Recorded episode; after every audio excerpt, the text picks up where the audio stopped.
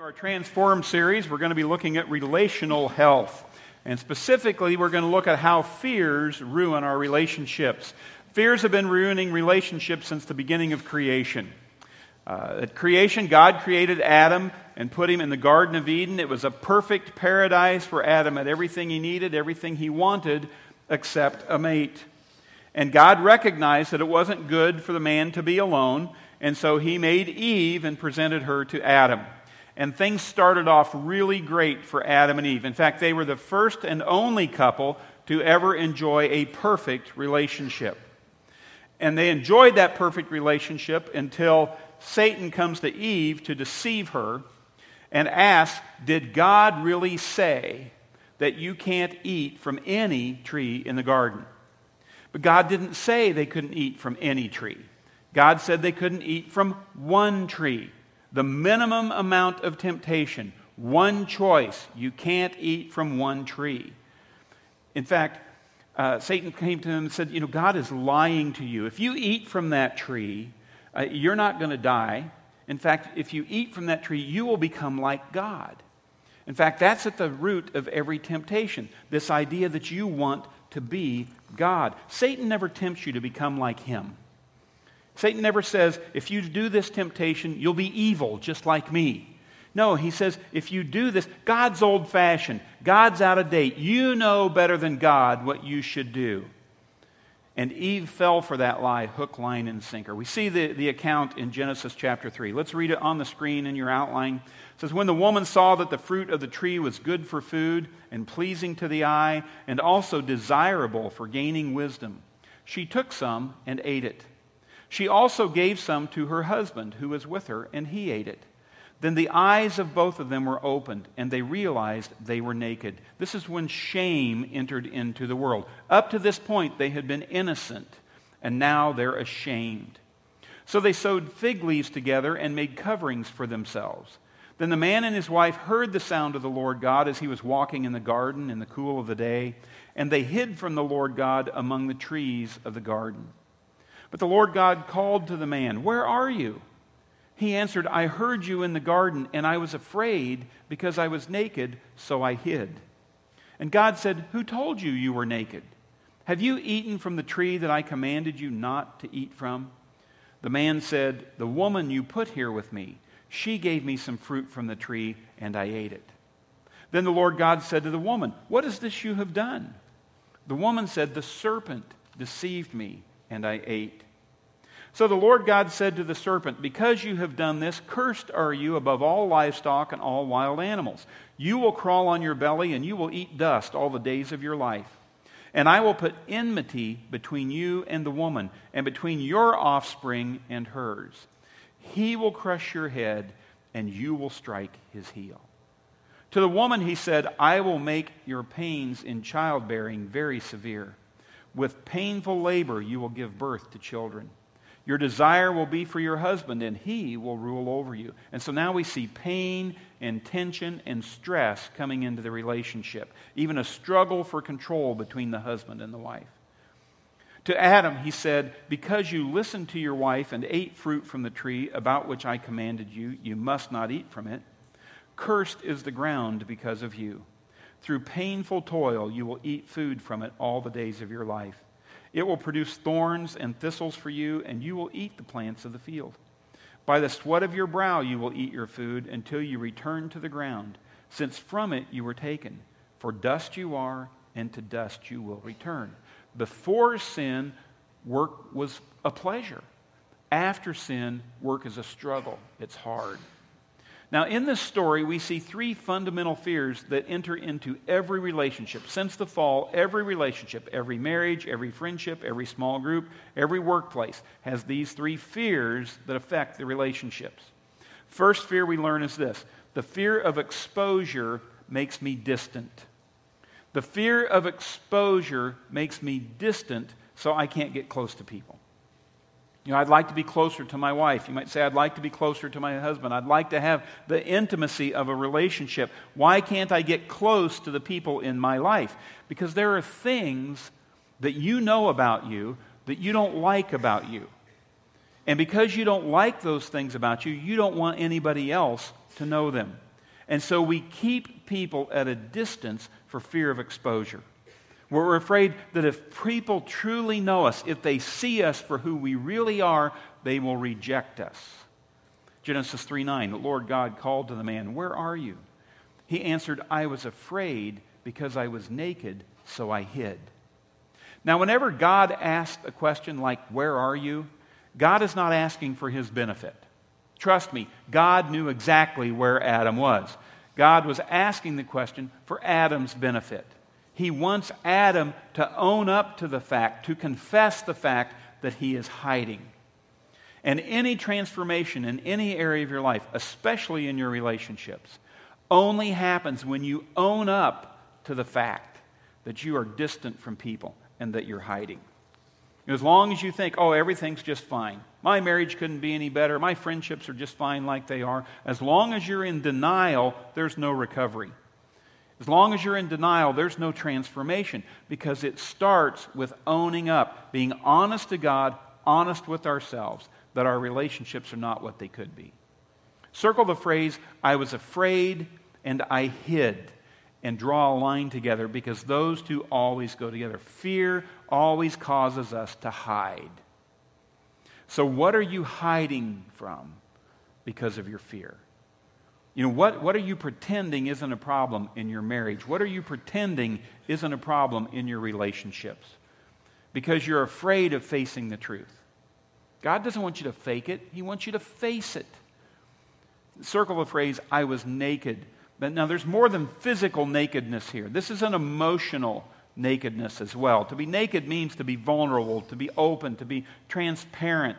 And when we're afraid of vulnerability, when we're afraid of letting people see who we really are, my fear of exposure makes me distant. Now, one of your deepest needs is the need to be loved. And one of your deepest fears is the fear of rejection. And those two, your deepest need and your greatest fear, work together to create tension in your life. That's why you can live with a husband, you can live with a wife for 50 years, and there are things about you that you have never let them know.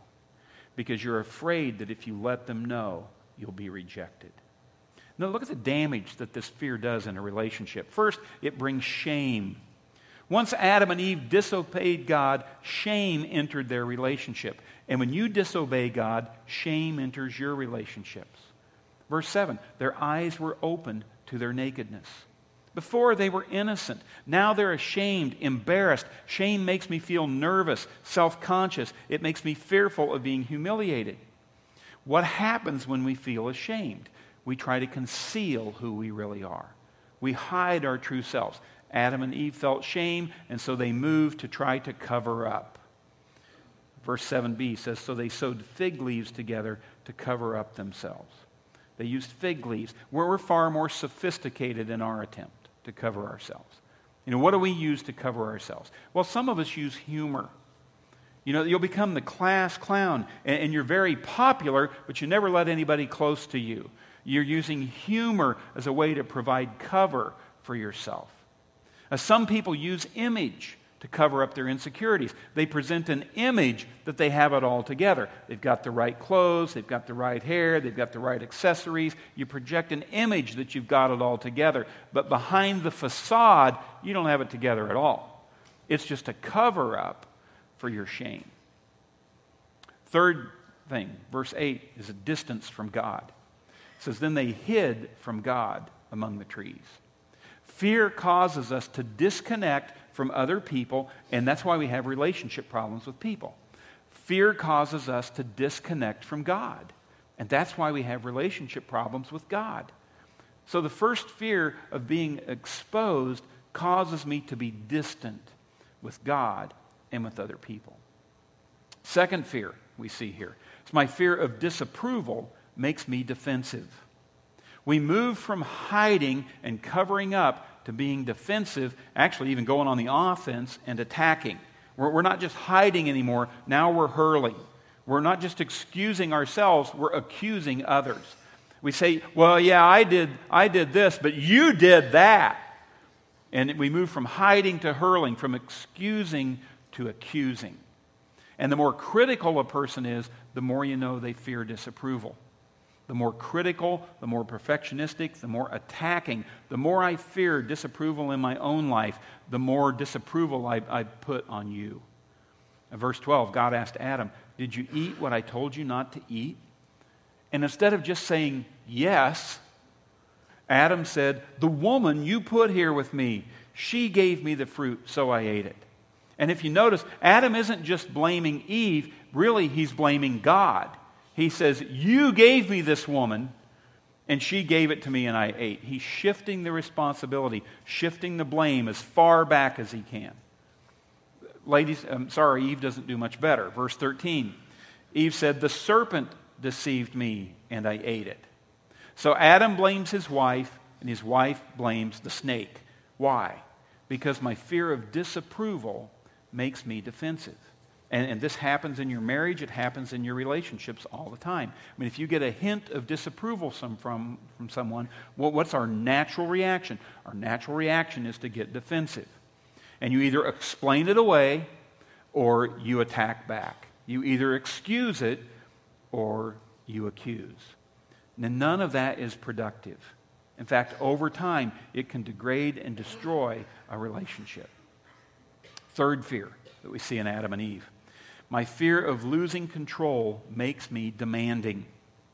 The result of Adam and Eve's sin is they lost control.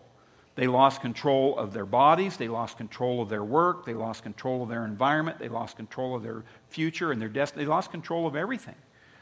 And the more out of control you feel, the more controlling you become. The more out of control I feel in my own life, the more controlling I become of everybody else. I start bossing everybody else around and telling them what they need to do and making demands. Because if you're a secure person, you don't have to always get your own way. You don't have to be in control. But if you're insecure, the more out of control you feel, so the more controlling you become. And we see that in verse 16. God says to Eve, Your desire will be for your husband, and he will rule over you. And the idea here is, is that Eve will try to control Adam, and Adam will try to control Eve. This is where the war of the sexes began, right here. I mean, all the misunderstanding between men and women, husbands and wives, all the confusion, conflict, jockeying for power, all the scorekeeping, the bargaining, all who's going to be in control and run this thing, all goes back right here to, the, to this sin. And it's not a whole lot of fun to be in that kind of relationship. It's not fun to be in a relationship where you're fighting with each other instead of fighting for each other. It's hard to be in a relationship where you're competing for control rather than cooperating toward the same goal. So, what's the antidote that relieves a relationship from these three fears? What's the antidote to being distant, defensive, and demanding? Only one only one antidote. Write this down on your outline. You've got to learn to live in God's love. That's the antidote. I learn to live in God's love. Why? Notice 1 John 4, 18. It says, There is no fear. Where? In love. There is no fear in love. So if you want to get rid of that fear in your relationship, if you want to get rid of fear in your career, if you want to get rid of fear in your education setting, You've got to live in God's love. Because God's perfect love drives out all fear. The opposite of fear is not faith. The opposite of fear is love. Because when God's love comes in the front door, fear goes out the back door. Fear and love can't live in the same house. And whenever you're afraid, it's not that you don't have enough faith, you just don't understand how much God loves you. You're not living in God's love because perfect love drives out, casts out all fear. So I got to learn to live in God's love because fear has to do with punishment.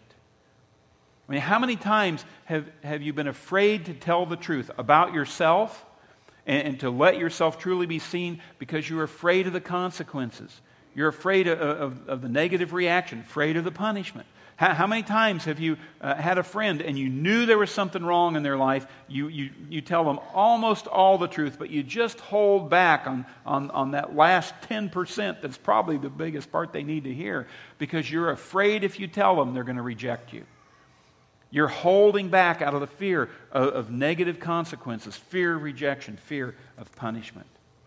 So, how do you learn to live in God's love? Three things. If you do these three things, it will transform your relationships.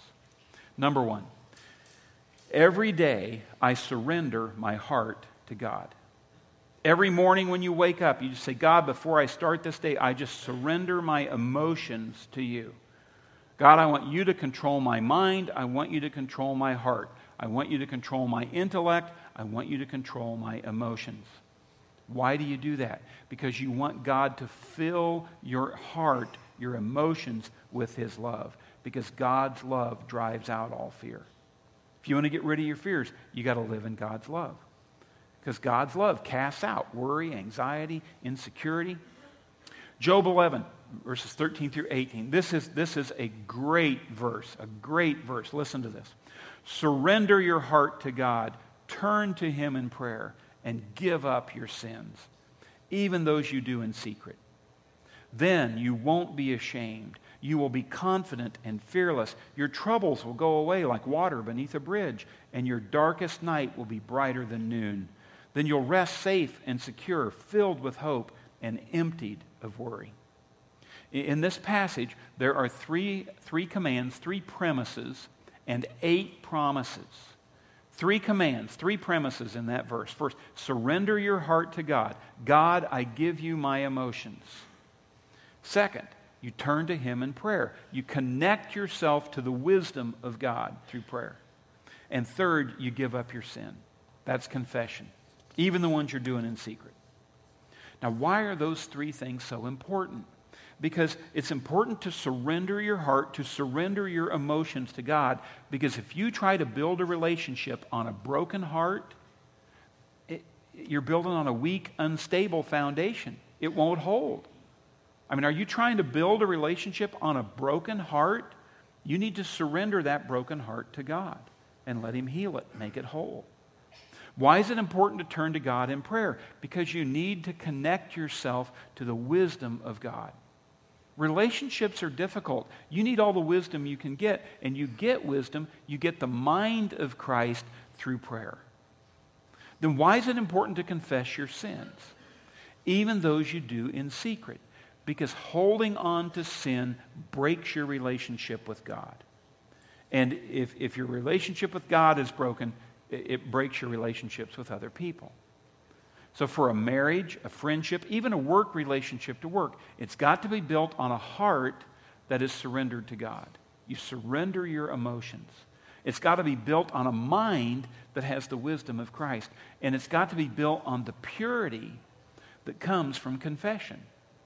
Otherwise, it won't stand it's going to collapse. But you build on a healthy heart that's connected to the wisdom of Christ and a heart that's been made pure through the confession of sin, and then you enjoy these eight benefits.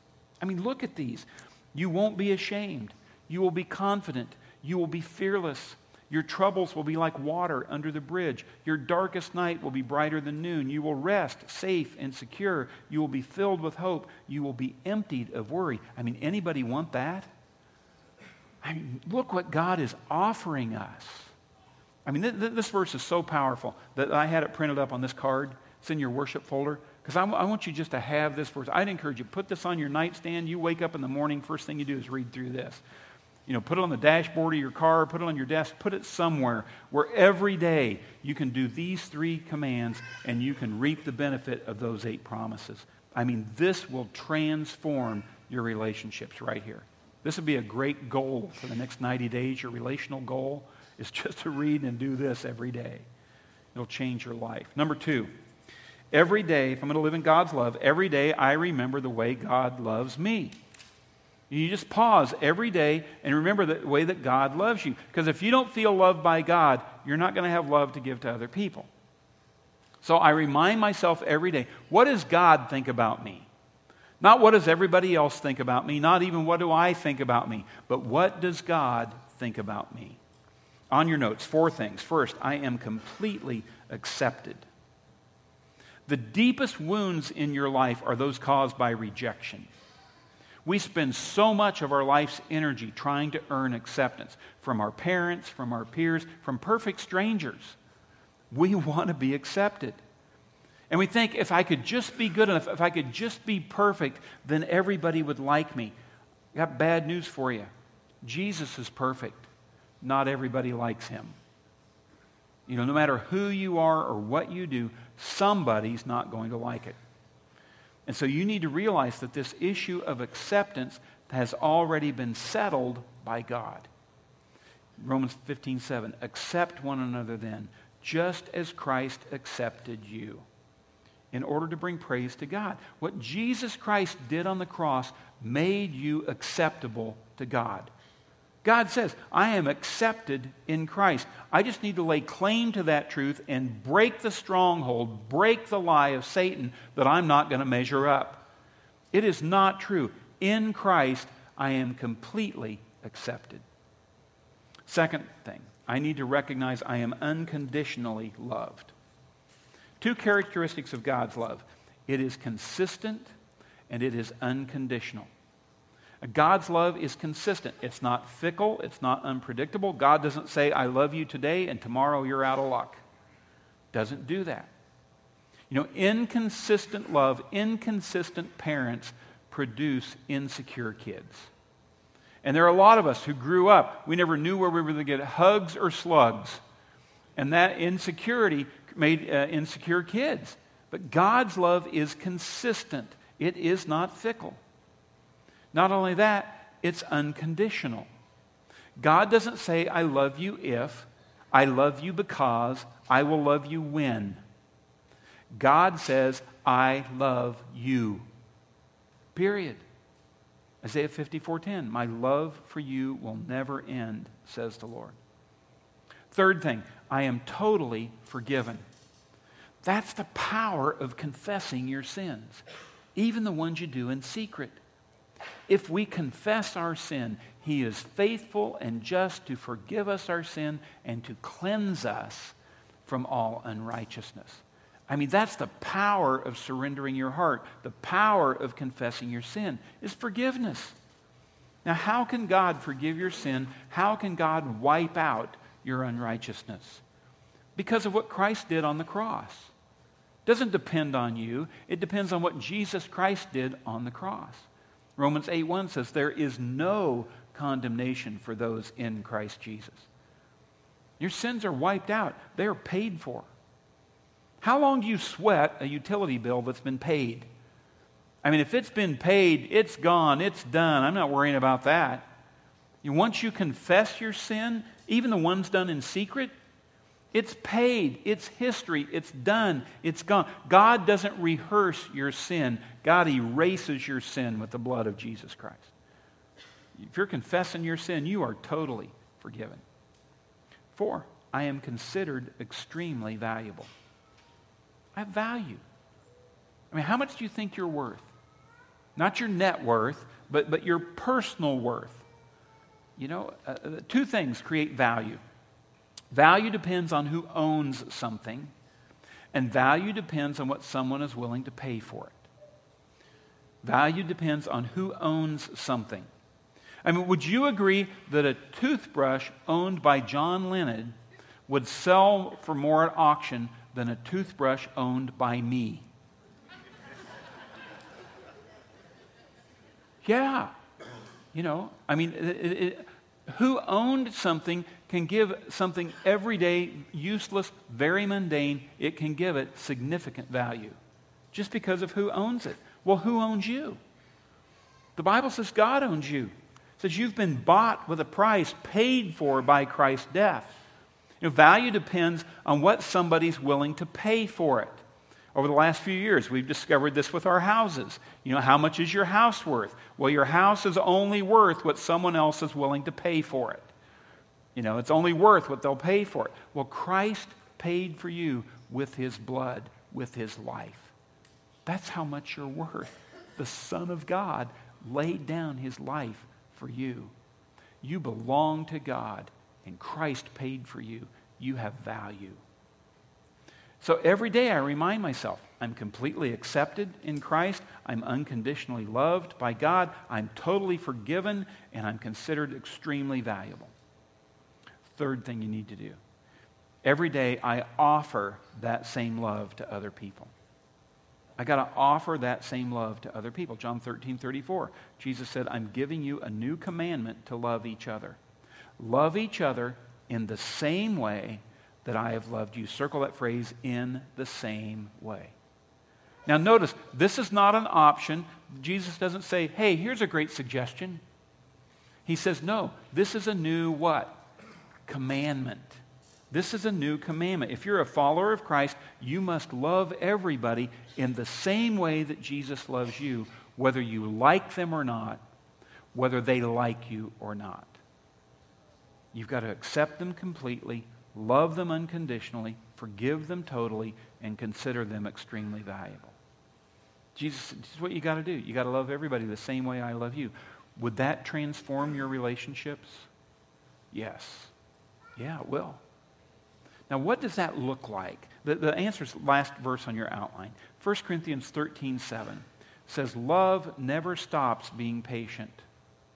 Love never stops believing. Love never stops hoping. Love never gives up. God never stops being patient with you. God never stops believing in you. God never stops hoping the best for your life. God never gives up on you. And that's what God expects you to do for everybody else. If you want to transform your relationships, you've got to learn to live in God's love. Let's pray together. Invite you just to pray this in, in your own heart and mind. Just say, God, I recognize my relationships are complicated, they're unhealthy, they're broken. God, I've settled for less than the best, and so I, my relationships need a transformation. God, I ask you today to deliver me from the, the fears that we've talked about that are making me distant, defensive, and demand, demanding. And so right now, I want to surrender my heart to you. Right now, God, I want, I want to surrender my emotions to you. I want to learn to live in your love.